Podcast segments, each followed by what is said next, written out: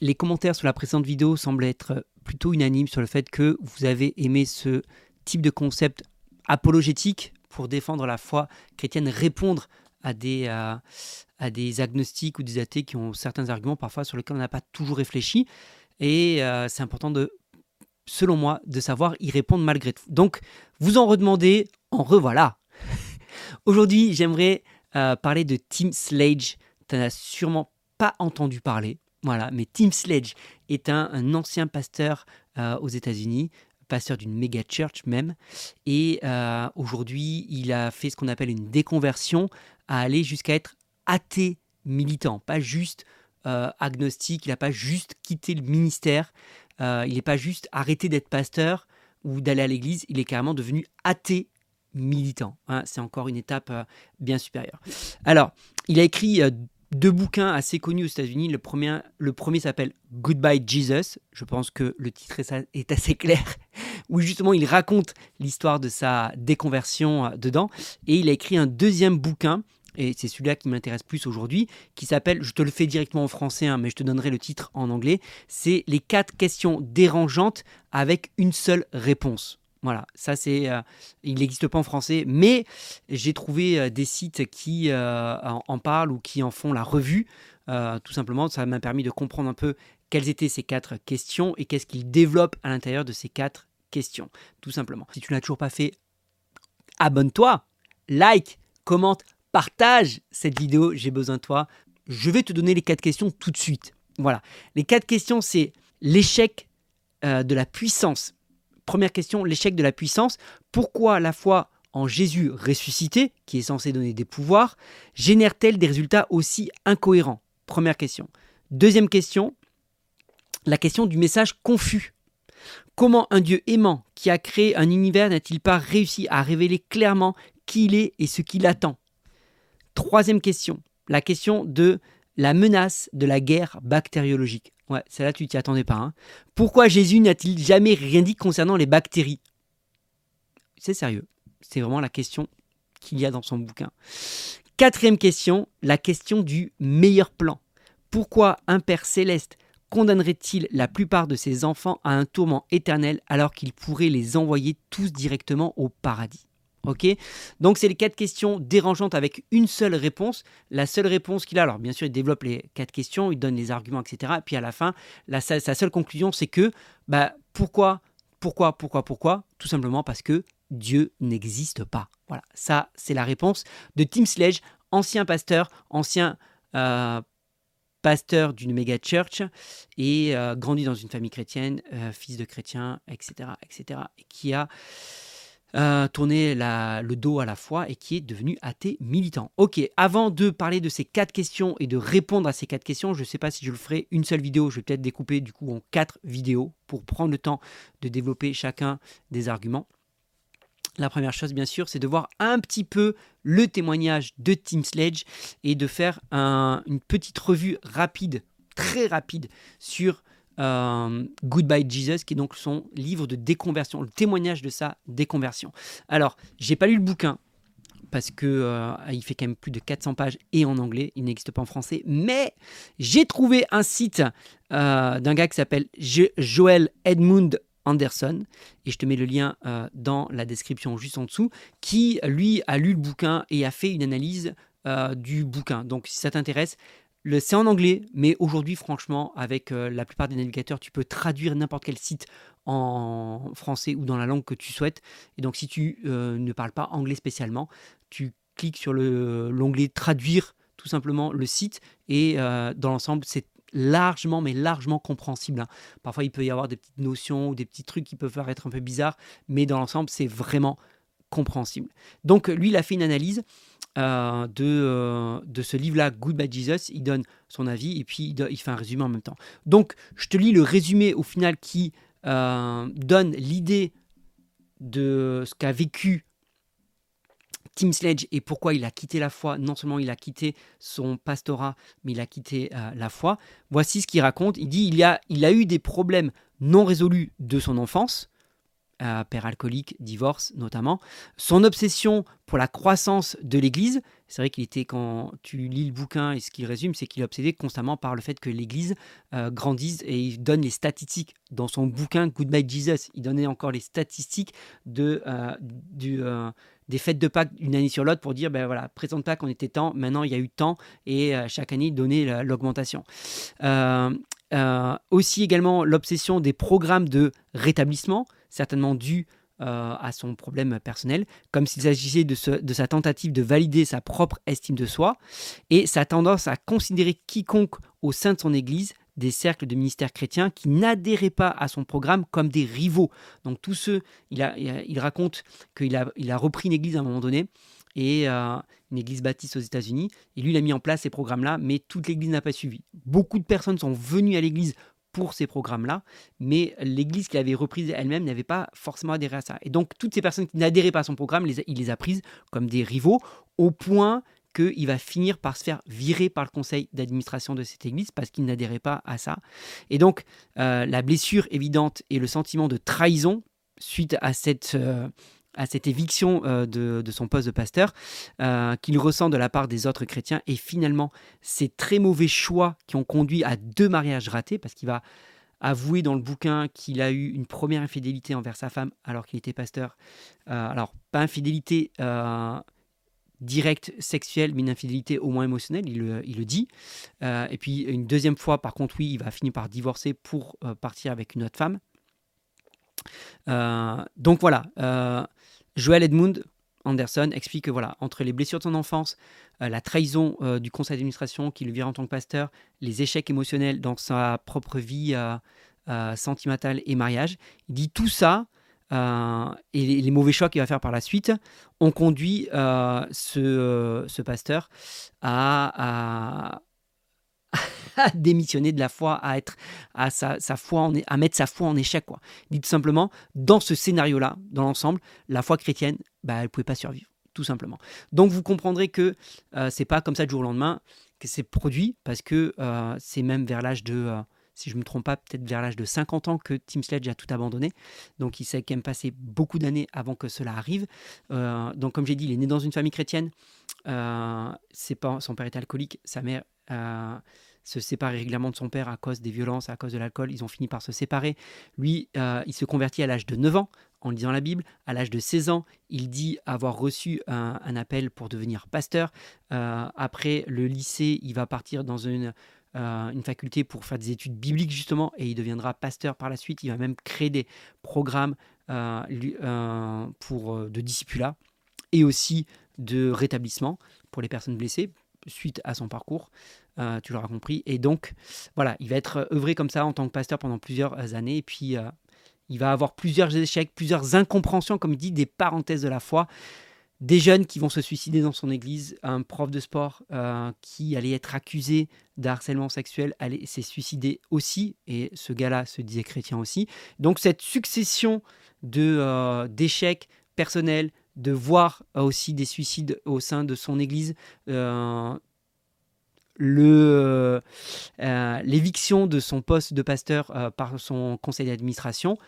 Voilà, c'est un ensemble de choses qui a effrité sa foi au, au, fil, des, au fil des mois, au fil des années, et qui l'a conduit à tout renier en bloc au final. Voilà, ça c'était pour la petite introduction concernant Tim Sledge. Mais ça me fait penser déjà à ce que disait Paul à Timothée et oui, ça remonte, Paul, toi, c'est déjà 2000 ans en arrière. Et euh, dans la première euh, lettre qu'il va écrire à Timothée, il, premier chapitre, à la fin du premier chapitre, il nous a dit ceci, il donne ce conseil à Timothée au verset 18. Euh, Timothée, mon enfant, voici l'instruction que je t'adresse conformément aux prophéties faites précédemment à ton sujet, t'appuyant sur elles, combat le bon combat, en gardant la foi et une bonne conscience. Donc le conseil que Paul donne, c'est combat le bon combat en gardant la foi et une bonne conscience. Cette conscience, quelques-uns l'ont rejetée et ils ont fait naufrage par rapport à la foi. C'est le cas d'Hyménée et d'Alexandre que j'ai livré à Satan afin qu'ils apprennent à ne plus blasphémer. Donc, on voit que déjà dès le premier siècle, dès les premiers chrétiens, on avait déjà ce cas-là de personnes qui euh, ont fait échec, hein, ils ont fait naufrage par rapport à leur foi, au point même de blasphémer. Puisqu'il le dit, Paul, je les ai livrés à, Satan afin qu'ils apprennent à ne plus blasphémer. Donc, euh, c'est pas quelque chose de nouveau. Ça peut être surprenant aujourd'hui parce qu'on n'entend pas toujours parler, mais en réalité c'est pas nouveau. Et dès les premiers siècles, on avait déjà le cas. Ce qui fait une très bonne transition pour cette première question. C'est parti. Au passage, le résumé du bouquin Les 4 questions dérangeantes avec une seule réponse de Tim Sledge, je l'ai trouvé sur un site qui s'appelle Debunking euh, Christianity. Je te mets aussi le lien dans la vidéo. Donc, Debunking Christianity est un, site athée ou agnostique, ou je pense athée, euh, aussi pour, bah, comme son nom l'indique, débunker le christianisme et montrer que le christianisme est faux, non fondé, etc. Mais si ça t'intéresse, euh, et si tu n'as pas peur de perdre la foi, n'hésite pas à aller consulter pour voir un peu les arguments. C'est toujours intéressant. Moi, je trouve que c'est intéressant. Personnellement, euh, ça ne m'ébranle pas, mais je sais que certaines personnes peuvent être ébranlées en lisant ce type de, euh, ce type de site. Donc, c'est, c'est, c'est à, double, tranchant, comme on dit. Donc euh, ce site-là, c'est là-dessus que j'ai pu trouver le résumé du bouquin Les 4 questions dérangeantes et qui te donne un peu un résumé de chaque question. Donc je vais dans un premier temps lire la question et lire le résumé Pareil, hein, c'est en anglais, mais j'ai fait euh, traduire et ça m'a traduit le site. Donc, euh, donc voilà. Première question, la question de l'échec de la puissance. Pourquoi la foi en Jésus ressuscité qui donne des pouvoirs génèrent-elles des résultats aussi incohérents? On pourrait penser que naître de nouveau produirait des êtres humains exemplaires. Prenez un groupe de personnes nées de nouveau, de nouvelles créations en Christ, à qui Dieu donne des directives et des conseils pour la vie quotidienne, mettez-les dans une église et attendez un jour ou l'autre, certains d'entre eux seront en désaccord sur quelque chose. Parfois, ils s'arrangent, mais souvent, malgré les prières, un groupe se fâche et part, souvent pour fonder une nouvelle congrégation. Attendez un peu, plus longtemps, et le processus se répétera encore et encore. Et c'est l'une des raisons pour lesquelles nous avons non seulement des milliers d'églises, mais aussi des milliers de dénominations chrétiennes. Sledge a longtemps observé les chrétiens zélés de près en tant qu'initiés et ce seul fait a été un facteur corrosif. Lorsqu'il était pasteur de jeunesse dans une église de Memphis, il a constaté le peu d'impact de la puissance de Jésus. J'ai vu les diacres de l'église du centre-ville que je servais réagir à une menace de protestation de la NAACP connais pas, c'est une association généralement. L'Église avait refusé d'admettre une fillette afro-américaine dans son école maternelle de semaine.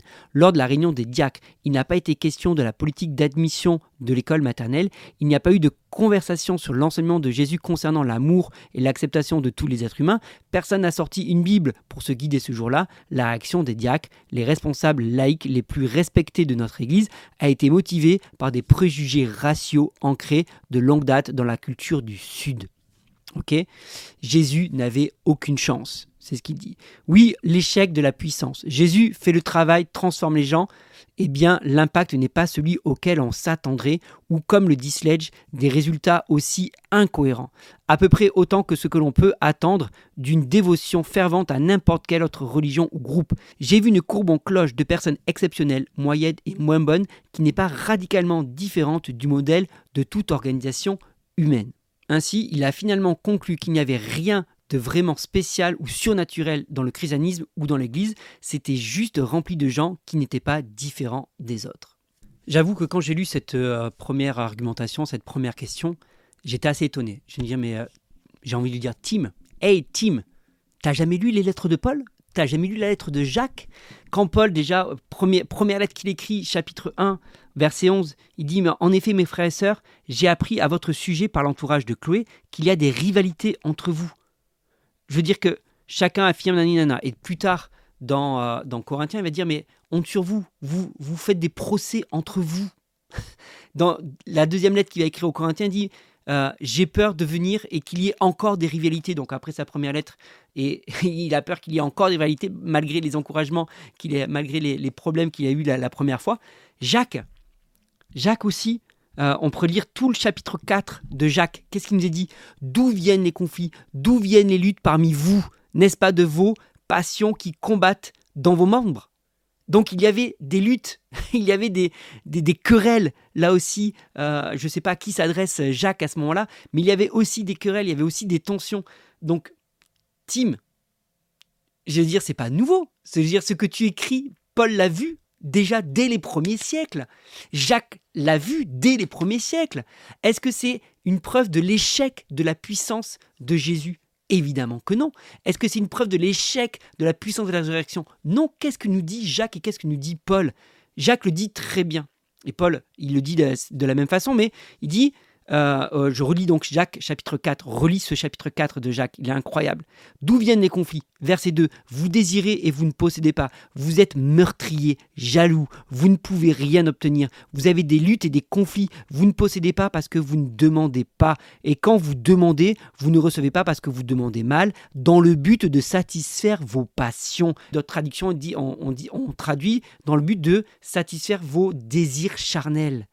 Verset 4. Adultère que vous êtes, ne savez-vous pas que l'amour pour le monde est synonyme de haine contre Dieu? Celui donc qui veut être l'ami du monde se fait l'ennemi de Dieu. Croyez-vous que l'Écriture parle sans raison? C'est avec jalousie que Dieu aime l'Esprit qui habite en nous. Cependant, la grâce qu'il accorde est plus grande encore. C'est pourquoi l'Écriture dit, Dieu s'oppose aux orgueilleux, mais il fait grâce aux hommes. Soumettez-vous donc à Dieu, mais résistez au diable et il fuira loin de vous. On a bien cité souvent ce passage, hein. résistez au diable, il fuira loin de vous. Mais on oublie de citer le verset, la, première proposition, soumettez-vous à Dieu.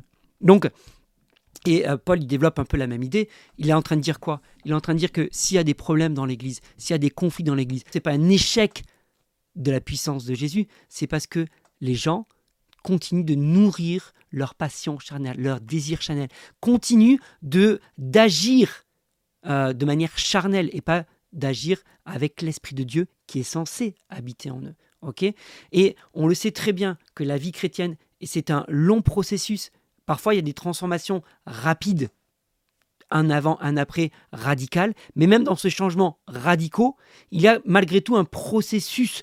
On ne devient pas parfait du jour au lendemain. On est en marche, on est en route vers la perfection. Et donc, si tu ne fais pas ce travail quotidien de mort à toi-même, de travailler à ton salut, forcément, on le sait bien, que la chair reprend le dessus. Paul dira aussi, je ne fais pas ce que je désire et je fais ce que je ne désire pas. Je ne fais pas le bien que je voudrais, je fais le mal que je ne voudrais pas. Il y a constamment en nous, tant que nous serons sur cette terre, il y a constamment en nous cette lutte entre l'esprit et la chair. C'est pas un manque de la puissance, c'est que qu'est-ce que tu laisses agir dans ta vie?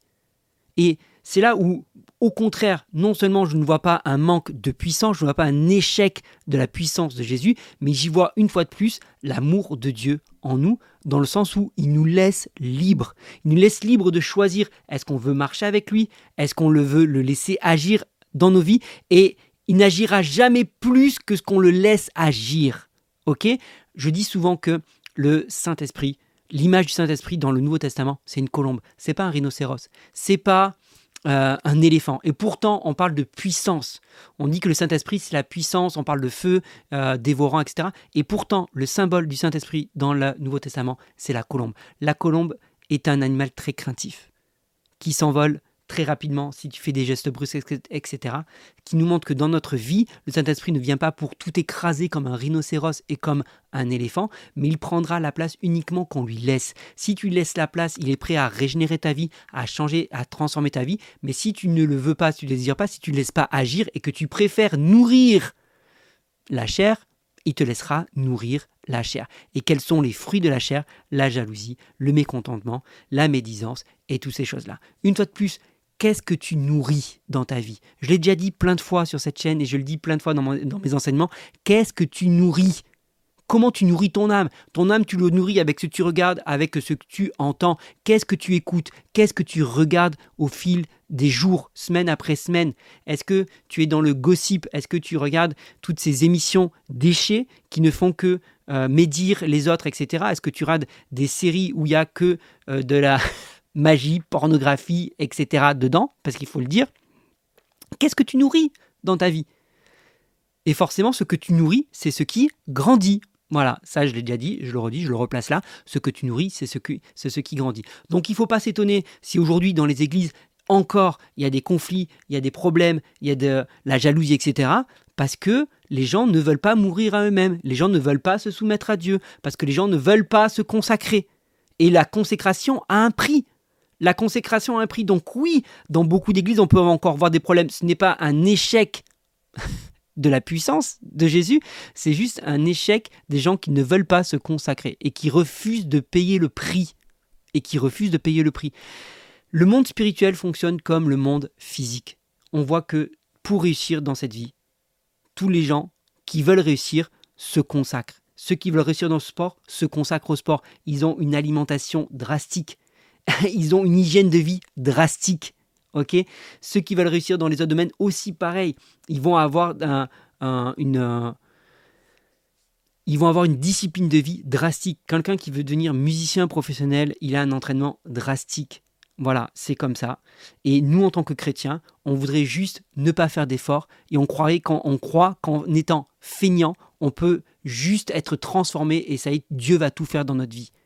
Dieu apporte le changement est prêt à avoir. Et il y a un prix à payer. Jésus a payé le plus grand prix pour aller à la croix et pour nous racheter, pour nous délivrer, mais nous, on a un prix à payer pour le suivre. Jésus l'a dit, celui qui veut me suivre doit prendre sa croix. Prendre sa croix, c'est avant tout mourir à soi-même. Est-ce que tu es prêt à mourir à toi-même? Est-ce que tu es prêt à mourir à tes désirs? Et si on a autant de problèmes dans les églises, c'est qu'il y a beaucoup de gens qui ne sont pas morts à eux-mêmes. Pas morts à leur ego, pas morts à leurs désirs, pas morts à ce qu'ils euh, souhaitent et qui ne laissent pas la volonté de Dieu agir dans leur vie.